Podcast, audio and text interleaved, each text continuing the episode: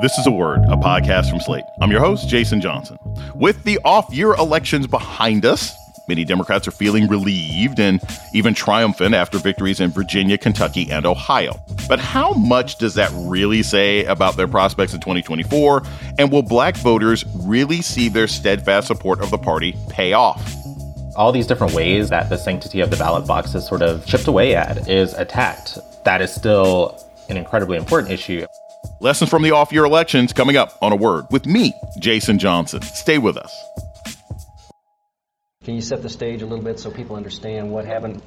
In 1969, 14 black student athletes were kicked off their university's American football team for planning a show of support against racism. We were really protesting our treatment on the field. Amazing Sports Stories from the BBC World Service tells their story. We became brothers that day when he did that to us. We made a change. Fighting for what we deserve. Search for Amazing Sports Stories wherever you get your BBC podcasts.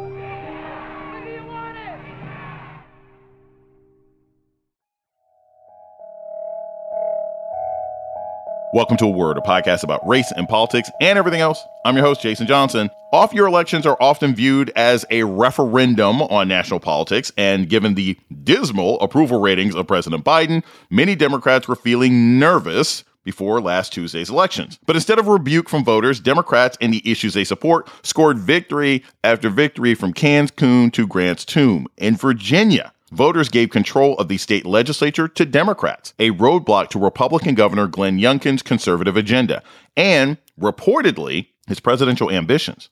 In Ohio, voters defied state Republican leaders by legalizing recreational marijuana and enshrining abortion rights in the state constitution. And in Kentucky, Democrat Andy Beshear won re-election, beating back a challenge from Attorney General and Mitch McConnell protege Daniel Cameron.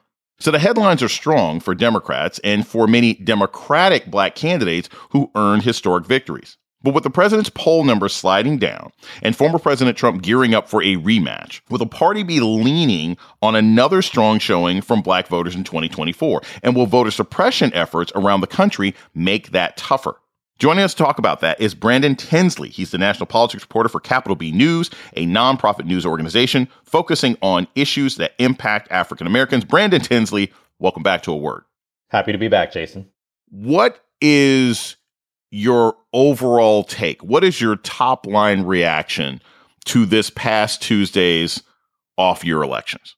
Yeah, I think Tuesday showed first and foremost that Democrats can win if they campaign on certain issues. And one of the biggest issues on Tuesday was abortion. That was a through line in Kentucky where uh, the current governor, Andy Beshear, uh, campaigned against uh, the state's harsh abortion ban. That was the case in Virginia, where Governor Glenn Youngkin uh, was really supporting the General Assembly candidates um, who were backing a 15 week abortion ban. That was also the case in Ohio, where voters uh, they backed issue one. And, you know, in issue one was adding that constitutional amendment that enshrined abortion access. Um, and so I think if Democrats can take anything away from Tuesday night, uh, it's the fact that abortion for them is a winning issue.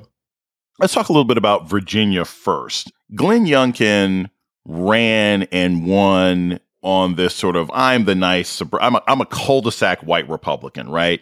But he really also was a culture warrior talking about critical race theory, talking about abortion, talking about limiting information about African American history in schools. How bad does Tuesday's results, where Republicans lost the House, is that a repudiation of Youngkin's culture wars? Is that just Virginia returning to its natural state as a pretty solid blue state? What's a, a realistic assessment of what happened on Tuesday? Glenn Youngkin is still fairly popular in Virginia. Um, you know, he was not on the ballot, but in other ways he was on the ballot on Tuesday.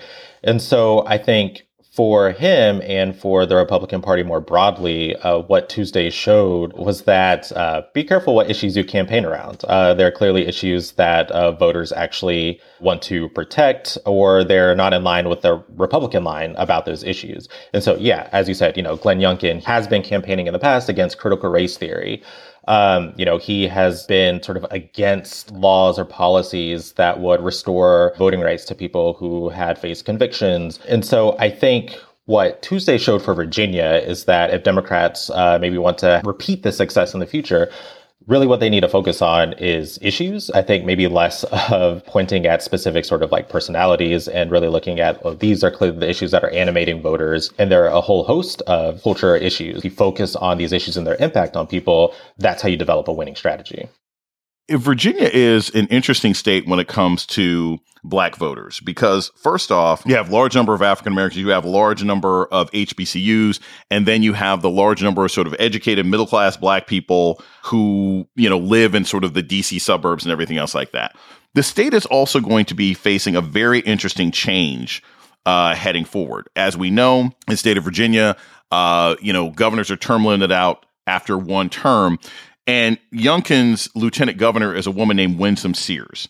Did Winsome Sears, she's an African American, strident, strident Trumper Republican, way more so than Glenn Youngkin. Did she play a role in this past Tuesday's elections? Was she out there really stomping for him? Was she able to have any impact one way or another? Because it seems to me that black voters soundly rejected Youngkin and his policies, and his black lieutenant governor didn't seem to help much. Yeah, I mean, there's no non crass way to put this, but I don't know how much black voters really care about her. Someone like Winsome Sears shows that gulf, or, and also somebody like Daniel Cameron in Kentucky, it shows that gulf between black Republican officials and black voters. Black voters overwhelmingly vote Democratic or lean Democratic. And uh, when you have, uh, you know, someone like Glenn Youngkin's a backer like Winsome Sears, I think what you're really seeing is that she doesn't really figure in influencing black people's uh, decision on how they cast their ballot. It looks like now the Virginia state legislature, uh, the state house is going to have its its first black speaker, but also what you see is a sort of rallying of African American voters on certain kinds of issues. Is there a way in which the dangers of we already know critical race theory and how African American voters are galvanized by that, but was the possibility of a statewide abortion ban uh, or Glenn Youngkin's, you know, really only 15 weeks. Was that a galvanizing factor for black voters? Because I think a lot of times that's underestimated. You know, the, the images we see about abortion are white women in pink hats, but it's important to black voters too, right? Absolutely.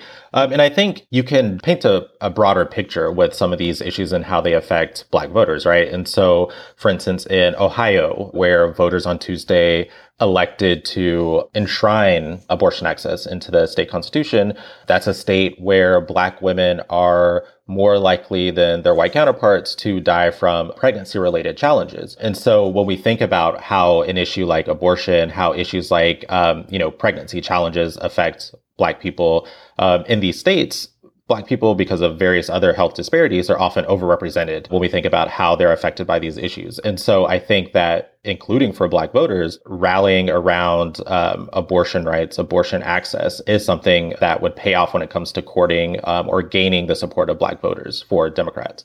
We're going to take a short break and we come back more on the impact of black voters in the off year elections. This is a word with Jason Johnson. Stay tuned.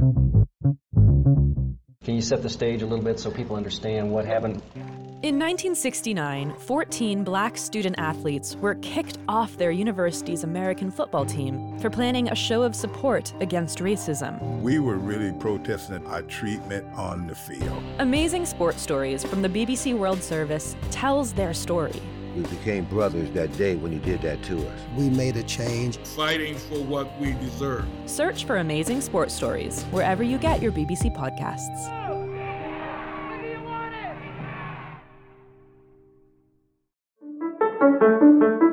This is Jason Johnson, host of A Word, Slate's podcast about race and politics and everything else.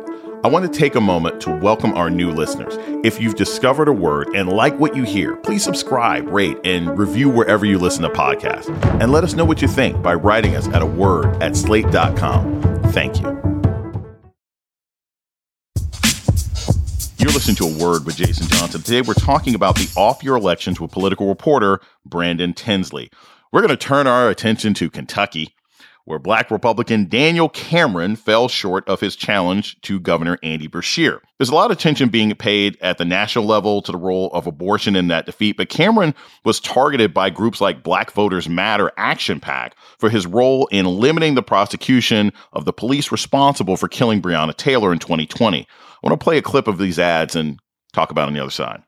What's up, Kentucky? It's election time, and all skin folks ain't kin folk. Over the past few years, we've taken to the streets to demand racial justice, to demand health care, and the right to make decisions about our body. And now Uncle Daniel Cameron is threatening to take us backwards. The same man who refused to seek justice for Breonna Taylor now wants to run our whole state. We can't let that happen. We won't let that happen.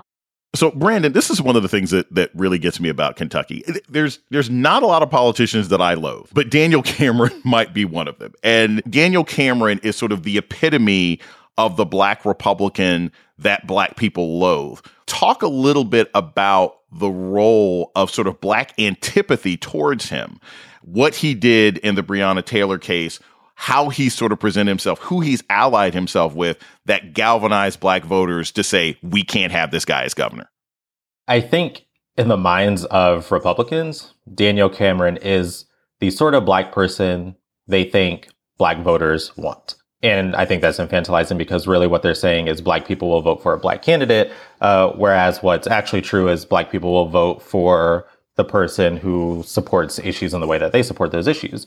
So with someone like Daniel Cameron, who decided not to bring charges against the officers who fatally shot Breonna Taylor, um, someone who uh, has really railed against uh, the positions that black voters take on a variety of issues, why would black voters vote for him? They're not going to vote for him just because, like, oh, we want like a, a black governor. Um, and so uh, I think the antipathy came from the fact that Daniel Cameron is at odds with what black voters want. And I think it's, um, you know, in, in a lot of ways, I think it really is as simple as that.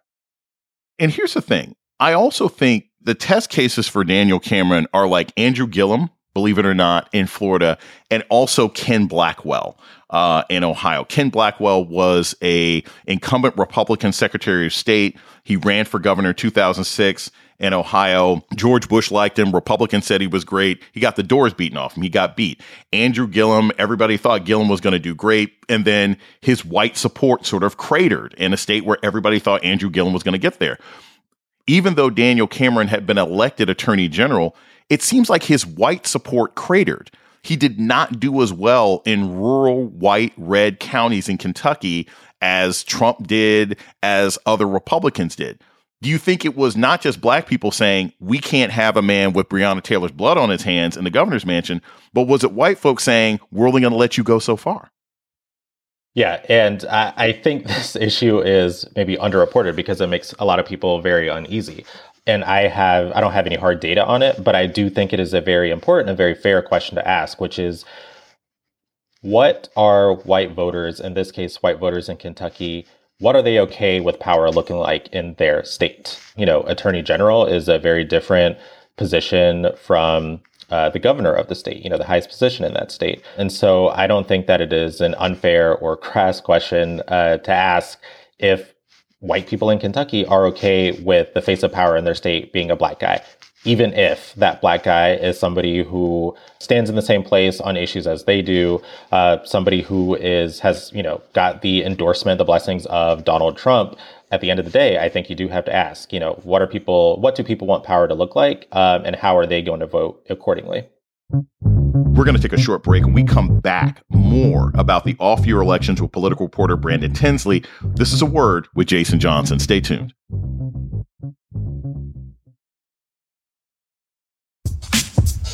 You're listening to A Word with Jason Johnson. Today, we're talking about the off year elections and the implications for 2024. Our guest is national political reporter Brandon Tensley. Brandon, this was a very interesting election Tuesday as well, because in a different kind of political environment, you saw a lot of, of potential presidential candidates have their dreams shattered, right? Daniel Cameron 37 year old black man, had he gone from attorney general to governor of Kentucky, he automatic would have been on the short list to be anybody's vice presidential pick. You know, obviously Donald Trump in 2024 or even 2028, right? If Glenn Youngkin manages to flip the Senate to the Republicans and keep the House in the hands of Republicans, it would have said, oh, hey, Glenn Youngkin is this great chance. But none of it matters because we still know who the Republican nominee is going to be. How does it change the importance of off year elections when the top two positions of both parties are kind of locked in? I mean, no matter what these guys did, Donald Trump is still going to be the Republican nominee and Joe Biden is still going to be the Democratic nominee. I think that's true, but I also think that, you know, uh, these elections are important on their own terms. They're important outside of what it means for the 2024 presidential tickets. The person who is running Virginia, the person who is running Kentucky, the person who's running Mississippi, you know, any other state, they still can and do make incredibly important decisions that affect uh, their constituents' lives. You know, somebody like Andy Beshear in in Kentucky, he has been uh, pretty good about using his executive power to get past Republican controlled state legislator. That's important when we think about, you know, the voting rights that he's given back to hundreds of thousands of people in the state. When we think about the COVID um, uh, precautions uh, that he took, uh, that he won a legal battle uh, with state legislators over. But you know, these things also matter. It doesn't uh, change the fact that we basically already know who's going to be on, you know, running for president for the Democratic Party, the Republican Party. But these elections matter on their own terms, and they still affect people in a day to day way let's go a little bit lower into some of the granular races and just want your quick thoughts on maybe some of these. We see uh, in the city of Houston mayoral race um, that Sheila Jackson Lee is in a runoff. So she's an African American woman, was a member of Congressional Black Caucus. She's now going to be in a runoff election. We saw that one of the former exonerated five has now been elected uh, to city council in New York City. We saw that the city of Philadelphia just elected their first African American woman mayor.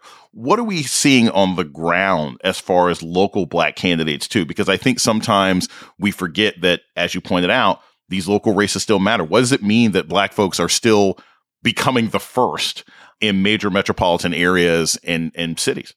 I was laughing about this earlier this week. Laughing, uh, not because it, it, doesn't matter, but I was just laughing at the fact that we're still having these kinds of firsts in 2023 in Rhode Island. Um, with uh, Gabe Amo, who uh, won the special congressional election. He's going to be the first black person uh, to represent Rhode Island in Congress. I think that's kind of a wild sort of fact to have in 2023. And, and I think if you draw a through line across uh, these different sorts of races, uh, it, it shows how much work there still is to be done when it comes to advancing and promoting sort of black political power, black elected power in a variety of states. You know, often we talk about places in the deep south, but we still see um, the importance, uh, we're still seeing these black firsts um, in places in, you know, in the north and the northeast um, as well. So uh, I think it, it shows that as much as some people want to rail against sort of uh, a focus on you know identity and races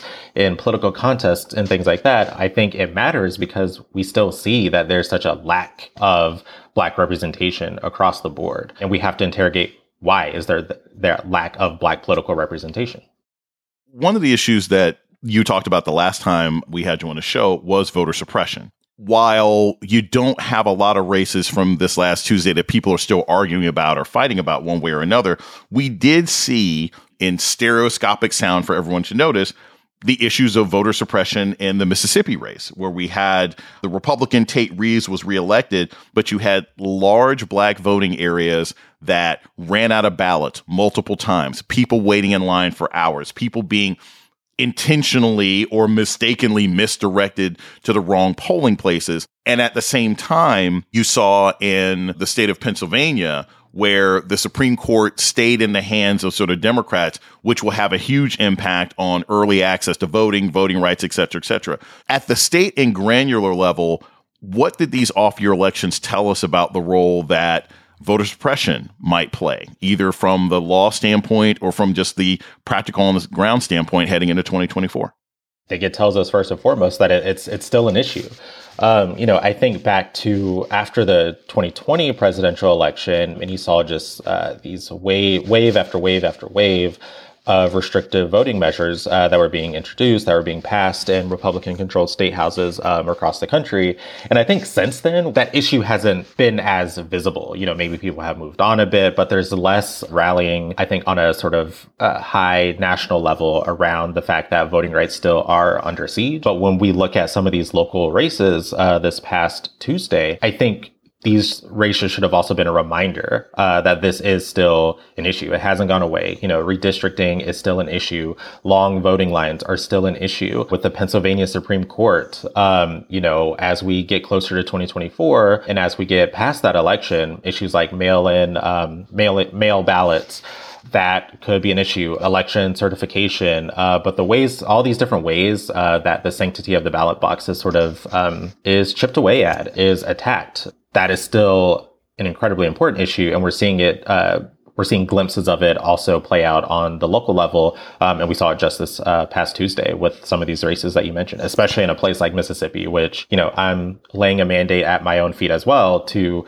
really pay attention uh, to a place like Mississippi, which it almost boggles the brain uh, just how um, horrible. There's no other way to put it. How horrible uh, the state voting rights, voting protection is there.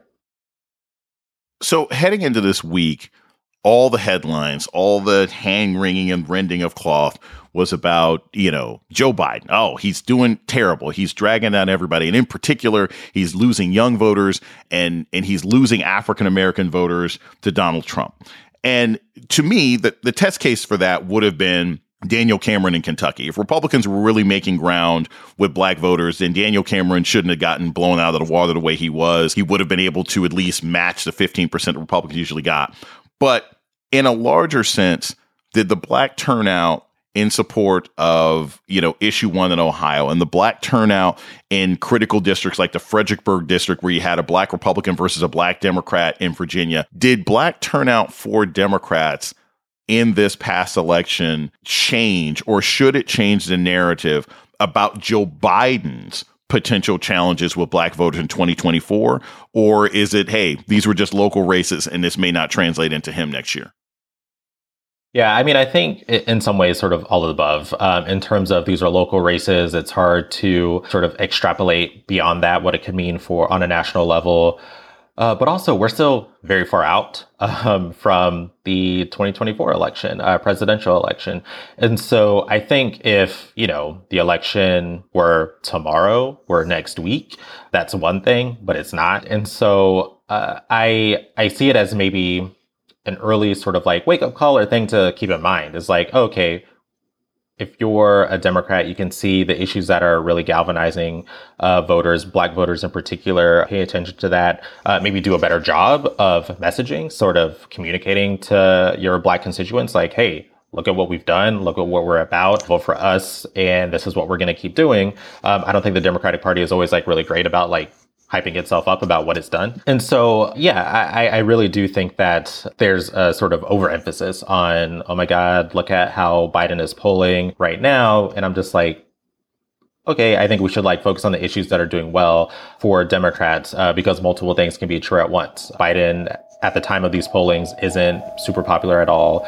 Um, and also, Democrats are still winning when they campaign around certain issues. Brandon Tensley is a national policy reporter for Capital B News. Thank you so much for joining me today on A Word. Thank you for having me. And that's a word for this week. The show's email is a word at slate.com. This episode was produced by Kristie Taiwo Makanjuola. Ben Richmond is Slate's Senior Director of Podcast Operations. Alicia Montgomery is the Vice President of Slate Audio. Our theme music was produced by Don Will. I'm Jason Johnson. Tune in next week for a word.